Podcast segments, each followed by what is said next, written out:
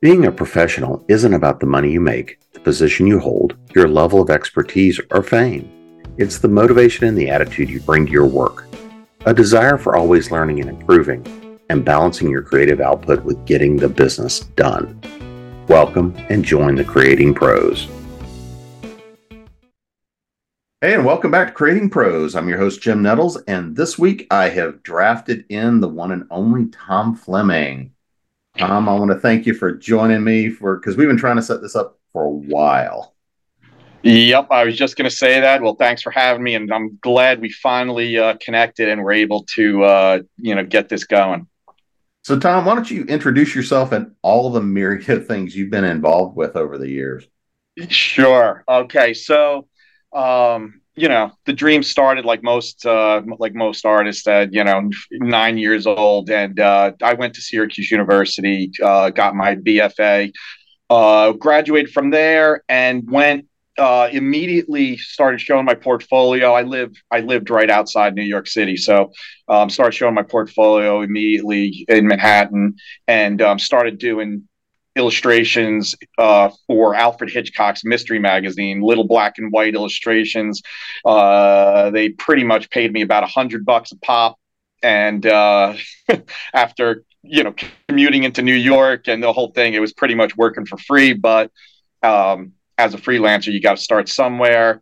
And then from there, I answered an ad in the New York Times and started immediately working for the uh, World Wrestling Federation, now the WWE, designing costumes, logos, doing their event uh, illustrations, merchandise illustration, the whole thing, and did that for uh, in house for about four years, and then continually worked for them as a freelancer from my studio for almost a decade, pretty close to a decade. Then uh, things got a little kooky there with scandalous type stuff, as the wrestling world uh, is uh, known for, and was uh, introduced to some editors at DC Comics trading cards through my buddy Dave DeVries, and started doing DC trading cards. Went from DC to uh, Marvel and you know pretty much the uh, the nine year old uh, kid's dreams started uh, actually coming to fruition. So um, i've done you know as a freelancer um, all kinds of stuff in between that uh, you know trying to get my foot in the door with all like I, I cross over into many many genres. Uh, wildlife. I I've done I've done Magic the Gathering, World of Warcraft. I flip back and forth between comics and the gaming worlds. Uh, heavy metal magazine, uh, you name it. It's and then started doing my own uh, series of fine art illustrations, doing some gallery work, started a yoga mat company. So it it just you know it's the total life of a freelancer and uh, you know, fo- you know, focus and ambition is uh, is crucial in this world. So, um, I, you know, I'm very fortunate that uh, that it's gone the way it has with its struggles and uh, and successes. So, you know, here we are, and uh, we could talk about any one of those worlds, whatever uh, whatever you're interested in, kind of diving into. You know, I it, this is one of those things that I think everybody kind of gets interested when we we've sat around some of the different places. Like, oh yeah, you got you started, you know, you started playing in World Wrestling Federation. You know, you started playing with with the wrestling world and costume design and all that kind of stuff. What was that world really like for you working in and playing in? Well, it was sport entertainment. I'll I'll call it that. Yeah, exactly. Um, well, it was it was a it was kind of a surreal situation because when I uh, when I answered the ad in the New York Times, they did not say anything about that they were the World Wrestling Federation. They just were looking for an illustrator, and I don't remember exactly how the um, how the uh, ad uh, was written, but it was very generic. And so when I went in for the interview, it was in Stamford, Connecticut.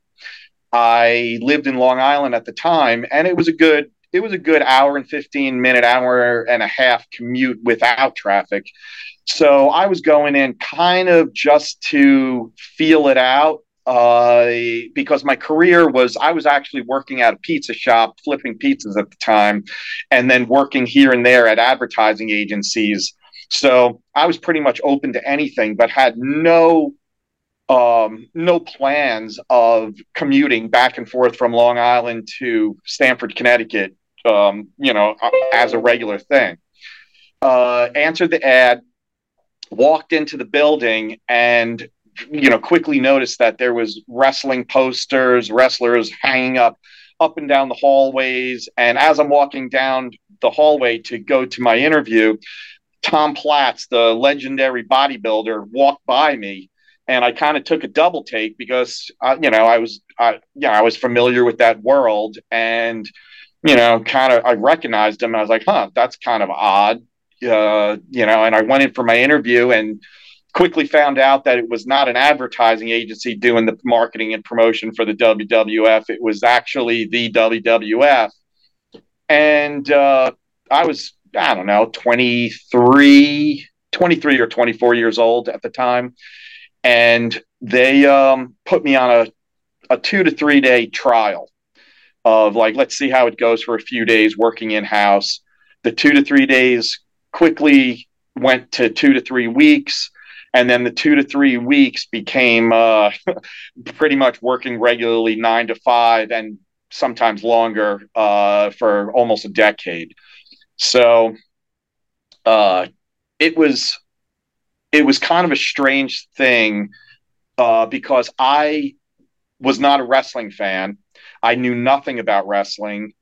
And here I was, absolutely thrilled to be making a living. And they paid me very well at the time, um, making a living doing art. And that was the that was the goal at the time. Just you know, do art every day for a living and get a paycheck and kind of prove you know all the uh, the naysayers wrong that uh, you know artists you know art you know artists starve and it's you know impossible to uh, make a living doing it all that kind of stuff that you know people tell you. Right. So you know i worked in a cubicle nine to five uh, had all kinds of different responsibilities and they started small and you know quickly grew uh, to the point where i was doing um, actually creating the costumes and designing the characters for you know for you know for characters that are now in the Hall of Fame, and um, it was it was kind of interesting not being a fan and doing it as a stepping stone to try to get to Marvel and DC and fantasy. You know, do you know I I my my big aspiration was to be doing paperback covers and um, and uh, you know going from there doing the realistic type of fantasy type you know kind of art um, so it was kind of strange working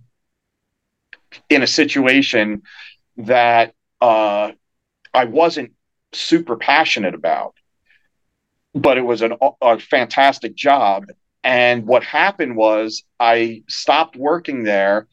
And 30 years later, f- flash forward to uh, COVID shutdown, and I needed a way to compensate for the conventions, uh, the income that I made from conventions that were shut down. So I started kind of target marketing on Facebook and other other social media, and lo and behold, when I started sharing the work I did for the World Wrestling Federation, it became this unbelievable opening a can of worms of the wrestling world had no idea that I did what I did. I had no idea the impact that I made. And 30 years later, uh, it you know, I was getting fan mail from all over the world, podcast uh, invites, from Ireland, England, Australia, um, fan mail from India, and it became this thing like, oh my god, I created these characters in the golden age of wrestling that I had no idea how beloved and um, how people embrace them.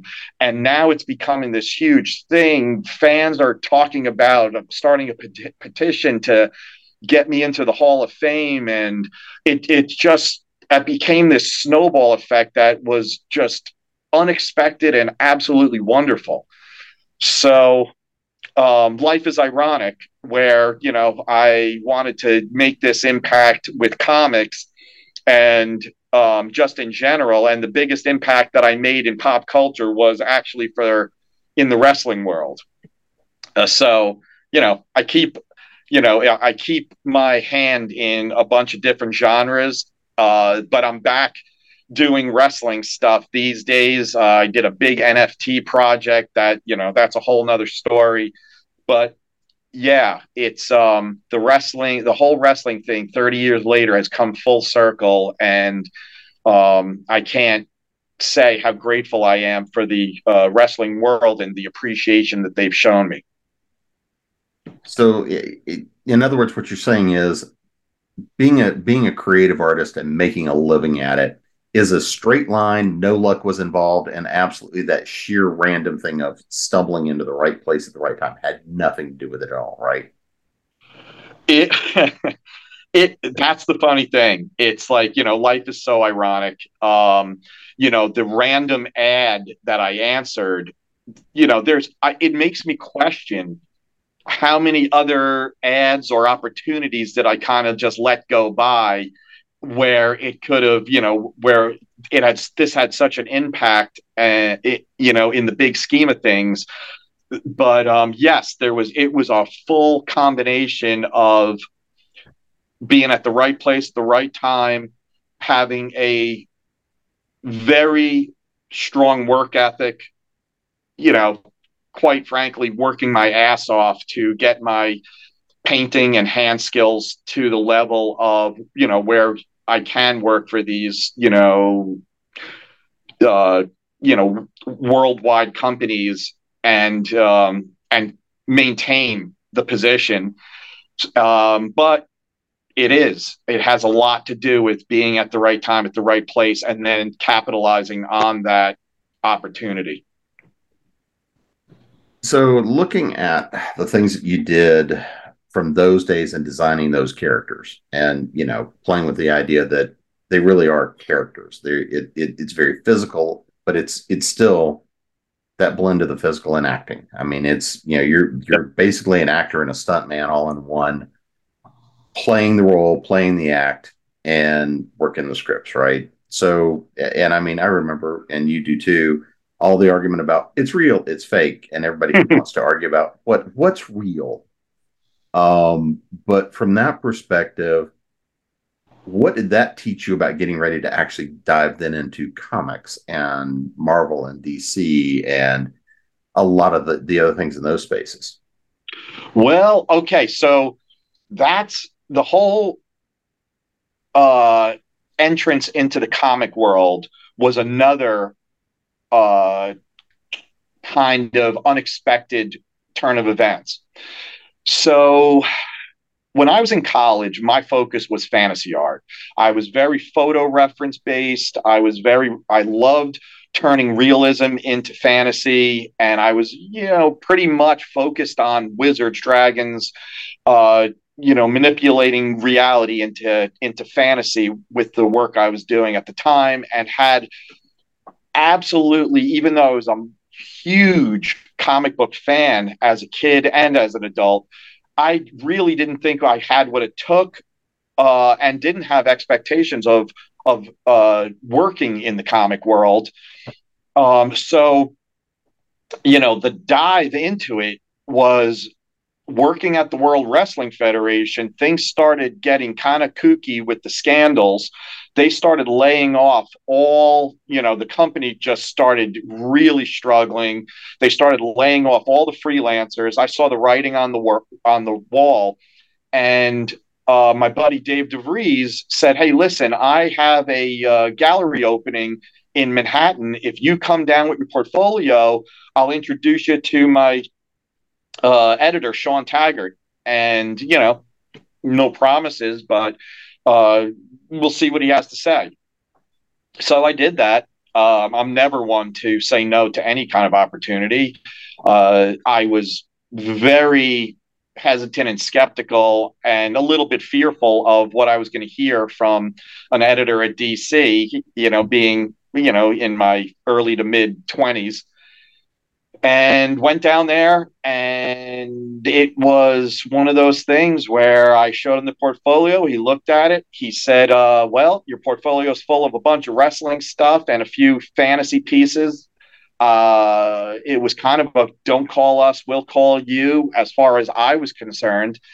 And about two weeks later, they said, "Hey, we." Uh, I heard from him. Uh, got a phone call, and he said, "Listen, we are struggling with the artist that is doing the Superman card for the DC Master Series, and uh, if you want to take a shot at it, if you can get the face right, you know that's what he was struggling on.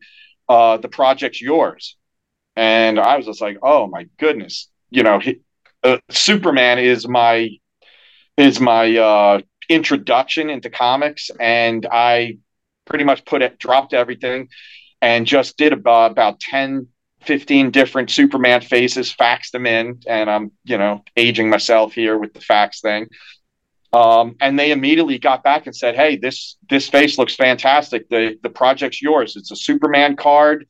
It was during the death of Superman, and you flip the card over, and it's going to be Doomsday. So I was, I was honored and fortunate enough to work on the Superman Doomsday card for the DC Master Series as my introduction to the comic world.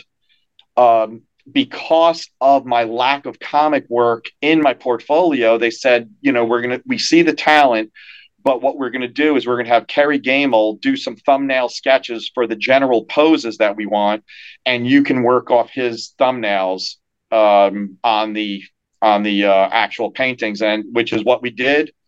The I finished the Superman painting. Walk, you know, went into DC at the time. I drove it in. I, you know, I didn't uh, ship FedEx or do. There was no, you know, computer. The computer age really was um, you know, young and there was no emailing in files, that kind of thing. So I drove the painting in and went to Mike Carlin, the, the editor of Superman's office.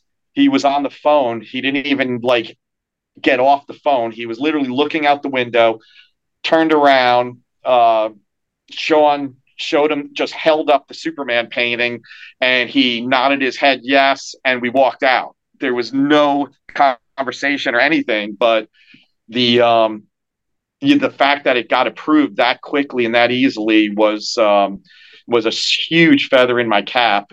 And then they had the confidence in me to uh, give me the actual Death of Superman trading card, the Doomsday trading card, and um, the Fall of Metropolis trading card for the following Superman Man of Steel trading card set and then it just kind of snowballed from there. I showed it to Marvel, started doing X Men trading cards, and um, and then trading cards became a a huge thing for me. So it was kind of like a dip, toe dipping, not a dive into the comics. Um, and it took, you know, it was a process of building confidence with the editors and art directors, and that you know, you start off, you know, with I started off with Superman, which was just a you know fortunate turn of events. But from there marvel started giving me very obscure characters and they were like b and c list characters. But you know the joy of working on marvel projects and getting my foot in the door there uh, was you know was was the the dream. And i didn't care what characters they gave me. It um it was just a joy to work for them. And then eventually it became, you know, painting some of the biggest names in the business. So, um, yeah, it's um, it was the goal, and I can't express the gratitude and the um, gratefulness I have to be able to say that I I lived the dream of of the nine year old kid uh, that I was, you know, back in the day. Looking at that period of time because again too if we if, if we look and talk about comics now i mean with the films all the properties all the things that it's grown into to have that idea that you did some of the foundational stuff that has created this period. I mean, you would never have known that because I mean, Marvel was struggling in those days. Mm-hmm. Um, you know, DC was struggling some in those days. There was a whole lot of where is this going to go, right? Because the idea of comics IP, you know, game development really hadn't come around to what it is now. You didn't have, I mean, you had Saturday morning cartoons with with a take on it. You had just a lot of IP that nobody knew what to do with. yep. And I mean, we saw these trading cards and creating art. When you look at all of that stuff in that period of time, did anybody that you were working with even have a, a fathoming idea as to where this thing would be going? Uh, you know, no. I mean, the wrestling world, yes, they are already huge. And, you know, at, at the time that I started working for the World Wrestling Federation, Hulk Hogan's face was more recognizable than Mickey Mouse um, right. worldwide. But with the comic world, yeah, you're correct about the struggles Marvel was going through. And at the time, uh, there was, I don't believe at that time there was any successful uh, Marvel's superhero movies.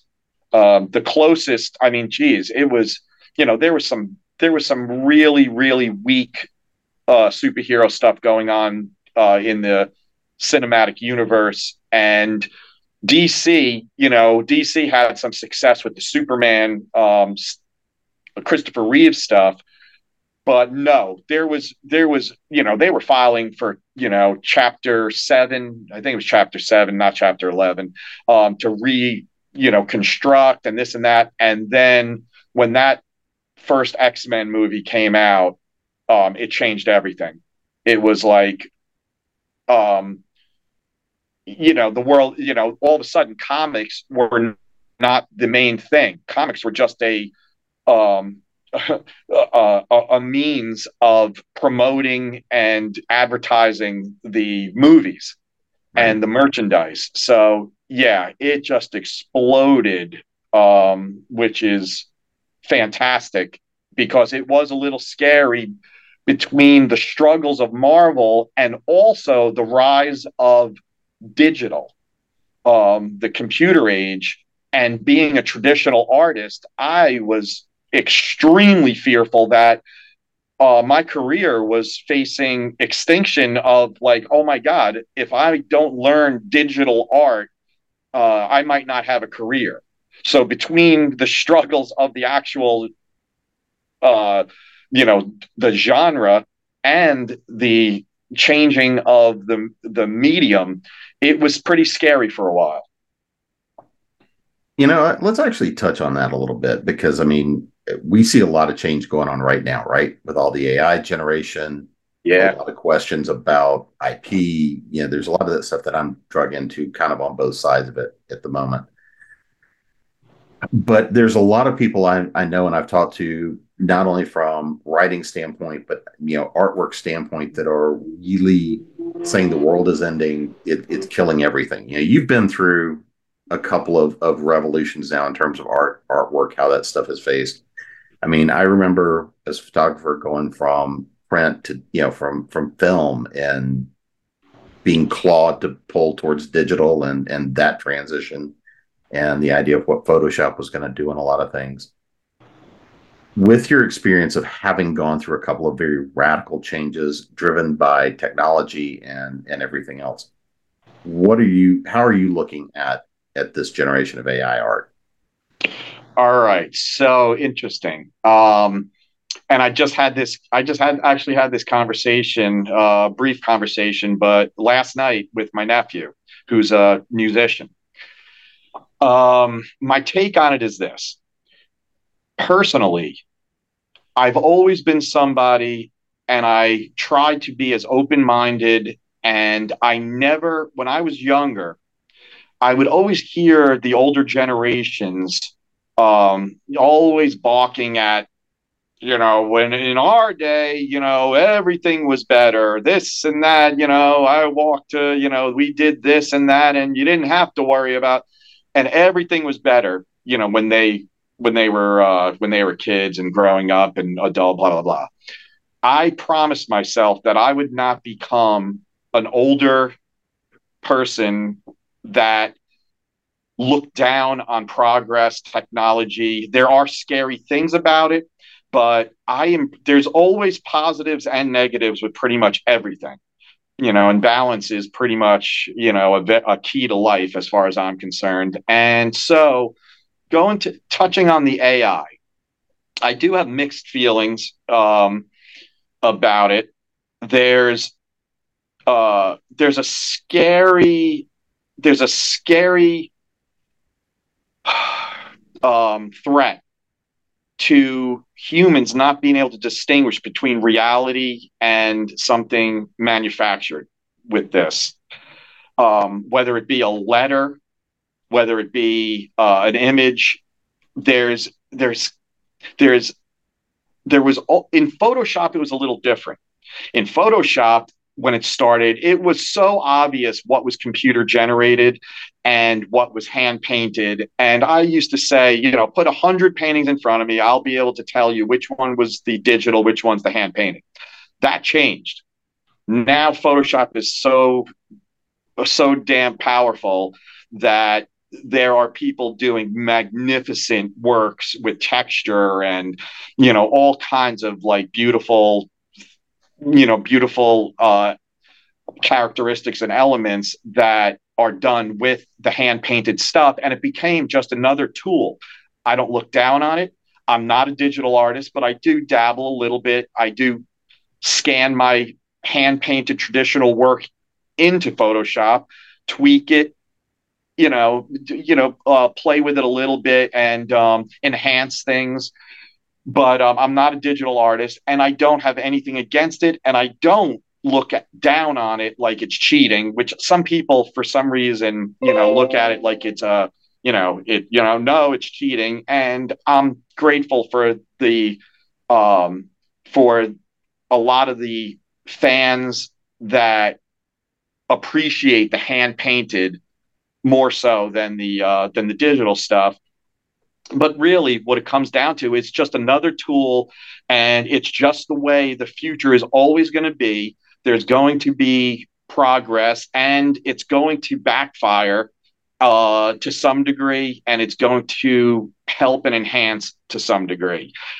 Um, ai is borderlining at times on copyright infringement. Oh it's not borderlining but well well, this is the thing. Yeah. Depending on it's you know the whole scraping thing. Yeah. It's you know I mean Andy Warhol went to uh you know went to trial in court on what was acceptable and uh you know was what was infringing on copyright with his you know using Campbell's soup and other images of famous celebrities and things like that and you know the limited knowledge that I know about the trials and the results was that um, as long as you change and manipulate the image uh, um, enough, a certain percentage, it is no longer a copyright infringement. And if it is used for satire, then there's also a lot of leeway. But so, a lot of the AI that I'm seeing is not just blatantly ripped off. It's it's it's not like I don't see a lot of images that are like, oh my god, this is directly from you know so and so. It's literally scraping pieces and then putting together this you know this thing that never existed. And while I say do not do not call yourself an artist because you plugged in some prompts and it spit out an image. Um, don't ever claim that you created that and and you know you're an artist doing that but at the same time there is some beautiful organic uh, images being created by AI that's quite scary. Um, so when I, copyright infringement be- begins and ends, you know, we'll see. Um, you know, I mean, what's your take on that? Well, uh, so and this ties to a number of projects I'm actually involved in because when how we educate AIs and how we educate large language models, how we educate a lot of these these graphical interfaces. Yep. A lot of the lawsuits that are currently flowing through the system right now that are trying to determine what is digital infringement and the accessibility of material to train these to train these engines. Yep. I think is going to be an interesting set of lawsuits and cases. Yes. Um, because what we're now seeing is that uh, the number one thing that needed to be done was used, right? Because the more that they use, the more it becomes a blender, the more that they learn, the less you're able to see and say, oh no, that is that is somebody else's piece. Mm-hmm. And I I agree entirely that it's one of those things of it, when we look at the idea of derivative law. I mean, everything is derivative of what's come before it. And where I think a lot of it's going to come from is going to be the idea. To me, here's what the difference is is there is the idea that copyright protections extend to things that are a product of the mind, right? And it's the product of human intervention in in human creativity and whatnot. The technologies behind this are protected. Where I think that there's a difference, and we're starting to see some of the legal precedents tend to go this direction, is the idea that it's one thing to be a, a, human student and to pull something up and interpret somebody else's work or do mm-hmm. something that is derivative. And that's where the Andy Warhol cases come in. I think that it is a very different case where you're educating a tool and a platform on those things. The question is if you're using something that is currently under copyright, should the artist be compensated? because there's enough digital rights management work that already exists that says if you're going to scrape and use that material, those artists should be compensated. And this is the reason I think that there's going to be a new differential interpretation of how we look at this um, in terms of because this material is being used to educate AIs in a way that is is sometimes definitely noticeable and because the reinterpretation is not going through human influence, I think is the reason that we're seeing another reinterpretation of copyright law.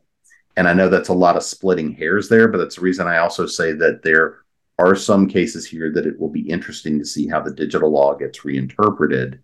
Yep. Um, you know, I was recently at on a panel at at um, JordanCon where we were talking about this with somebody who was who started as a paint artist who then became a digital artist, who is, was had artwork in the dealer's room that all he had done was generate the digital prompts. And I and we had a heated debate a little bit about that's not art.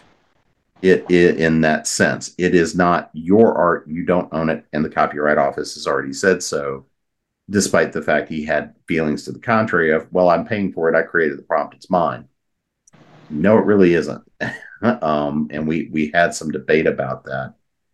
But again, I see it becoming a generative tool that's just another tool in the toolbox. Yeah. Um, just you know, going back to what you just said. Um, so this is this is you know, while you were just um, while you were just uh, ex- you know saying you know it, the whole concept of um, somebody claiming that they that they paid for the program, they put in the prompts. This is yes. It, well, it's really no different as far as I'm concerned of googling something and then claiming that that information is yours. Mm-hmm. It's you're just pulling it from somebody else's database. And so I, I i don't even understand how that could be an argument. Um, you know using a program that's being pulled from other people's sources is you know in your as as your biological human brain it's called being inspired or influenced or you know uh, whereas if it's a digital thing it's uh, you know it's copyright infringement so there is i can understand that there you know in philosophically there could be some sort of argument but the fact of the matter is is that just because you pay for a product you don't own everything that's produced by that product. So, yeah. um, yeah, it's it's you know it is an interesting it is an interesting um, idea of okay, the brain is basically a biological computer, and then you have uh, uh, uh, a compute, you know, actual computers that were created from the human brain as pretty much an extension. So where you know where does um, influence and inspiration uh, stop and copyright infringement begin? It's kind of like it's going to be interesting, and there's going to be a lot of there's going to be a lot of um, debate and argument, and I'm kind of curious to see where those laws change. Um, and it's going to be a matter of percentages. I mean, it has to be. Um, I don't. I just don't see a law ever being like, well, AI is copyright infringement, so therefore you can't use it. That that's not happening. Um, so it's going to be a matter of God. There's going to be so many frivolous lawsuits, and there's going to be so many, you know, um, you know, people claiming copyright infringement and actually legitimate lawsuits of copyright infringement. And just like cryptocurrency, just like NFTs, there's all these, it's going to be controversial and it's going to be ongoing. And that's the way life is. And that's the way it's going to be. So I, I don't look at it negative or positive. It's just going to be, it's just interesting. Well, and there there are some interesting things afoot where there is the potential of being able to use blockchain as a part of copyright to help track and protect these works. Yeah. And that um, that could be the positive thing about NFTs, which that's yeah. a whole nother conversation. Um, and I just did a big NFT project. Uh, but um, yeah, it's blockchain could be a potential answer for sure. Um, and there, there's a couple other things that that I'm involved in that get interesting that I sort of now broaching up on that NDA level, but that's a whole different story. We'll have to talk.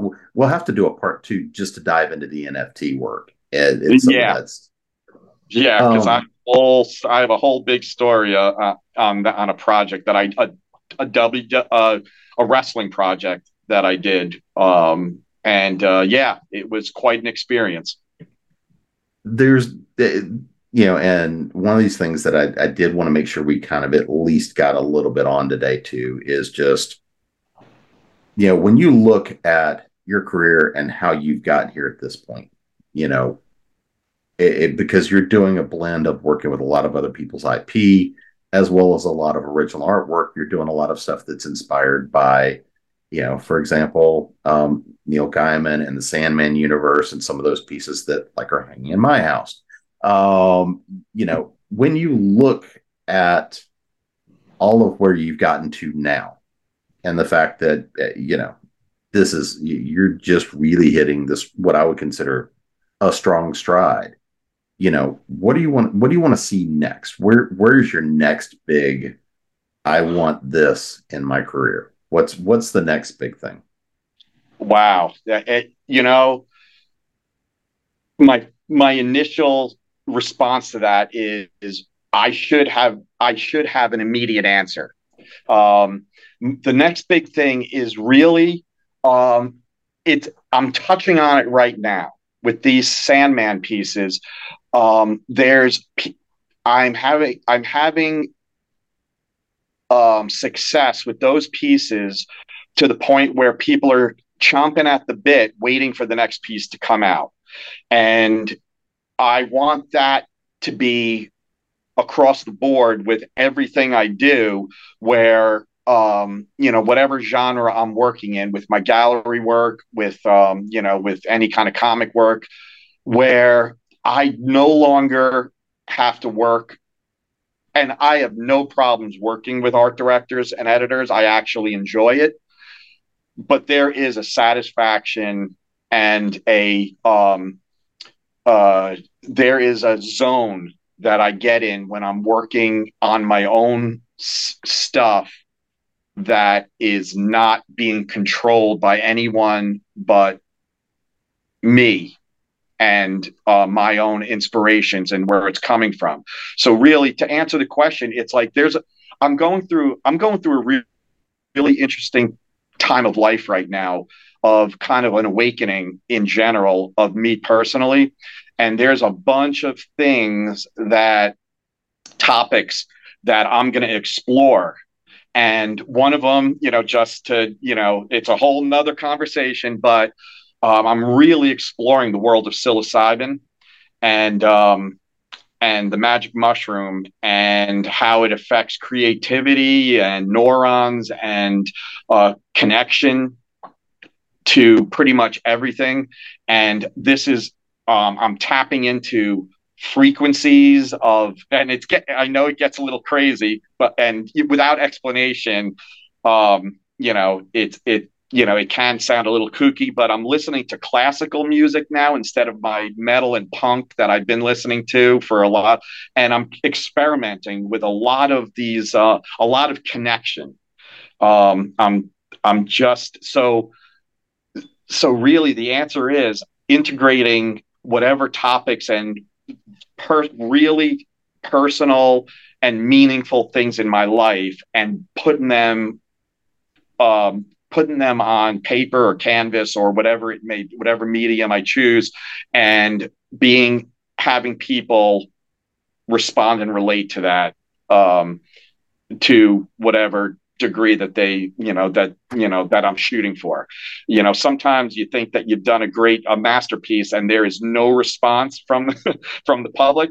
And sometimes you think you have a clunker and you put it out there and the response is fantastic so really, it's just about being genuine, being um, uh, being genuine to myself, and producing art that is meaningful, and uh, and and people being able to relate to it. I think that's the next step.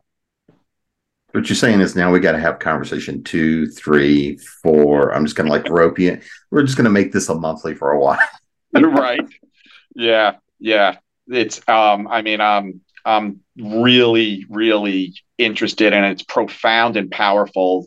Uh, if anybody does any reading or research about psilocybin and how, you know, what what that what it can do for man for humankind, um, you know, it, it it's really, really super interesting. There are some really interesting studies going on right now around it with PTSD, yep. um, and a lot of other things as well. Um, so yes, we're gonna. I want to go just have that conversation. We'll have to do that one just as a is a study in and of itself. But um, before we get out of here, Tom, how does everybody find you? Find your artwork? You know, the website, but I mean, all the social stuff. What's coming up? Because I mean, like right now, um, other than the piece that you got to ship me next, you know, I think I'm gonna have to pick when we're in Raleigh. I'm gonna have to pick up uh, Death but um, she'll have to right. on my wall. Um, but how does everybody find you and connect with you and do all the fun stuff? Okay, so um, you know, it's I don't do a whole. I mean, my website is always there, which is tomflemingartwork.com but I do most of my announcing and interaction on social media, which is Facebook. Uh, I have the Art of Tom Flemming. My Tom Flemming page, uh, my personal page is, you know, they allow you 5,000 um, friends, and that's filled up. Uh, I leave a slot of 10 for art directors and editors and professional, but the Art of Tom Flemming on Facebook, Tom Fleming artwork on Instagram are the two um, main social medias, and then I have at top, at Flemart um, on uh, Twitter, which I don't do a whole lot on. Uh, and you know, as far as you know, selling prints and things like that, I have my full line of prints uh, and um, clays and all that kind of stuff on Etsy and eBay. And there's a link on my website. Um, if you go to the shop tab, uh, and um, pretty much uh, you know if anybody has any questions any i i look at everything as i'm in the position if since i'm in the position that i'm in with the experience that i have um i if i can inspire or help somebody get to the dream or where they want to be and it all it takes is for me to answer some questions and give some insight i shoot me shoot me questions, shoot me messages. I don't always immediately respond because of, you know, practical, you know, uh, practical things going on in my life with distraction with work and things. But I try to respond to every single person that reaches out. So, um, you know, shoot me a message from my website. Um, and, uh, and I, you know, if I can do anything to help anybody, I will. Um, I, I really appreciate it. Sorry it's taken so long for us to do part one, but now now to give you a choice. We got to do part two and three and twelve. And... Yeah. um, yeah, and we can, um, you know, by the time we talk next, uh, I'll have a little bit more connection between the um, psilocybin and artwork of like how it's you know how it's affecting it if it's affecting it you know all that kind of stuff and i'll have a lot more uh, a lot more insight and material to talk about. Well i'm looking forward to it and i know i'll see you again here at the end of july and then again at dragon con too so. Well we're i'm uh, to be honest i have not heard back from galaxy con raleigh and i'm a little bit worried about it. I do not have confirmation of a booth there so Okay. I'm hoping they get back to me, you know, soon. And, you know, and yes, we, and I will see you there. Excellent. Well, Tom, I, I really do appreciate it. And until next week, this has been Creating Pros. All right, Jim. Yeah, good talking.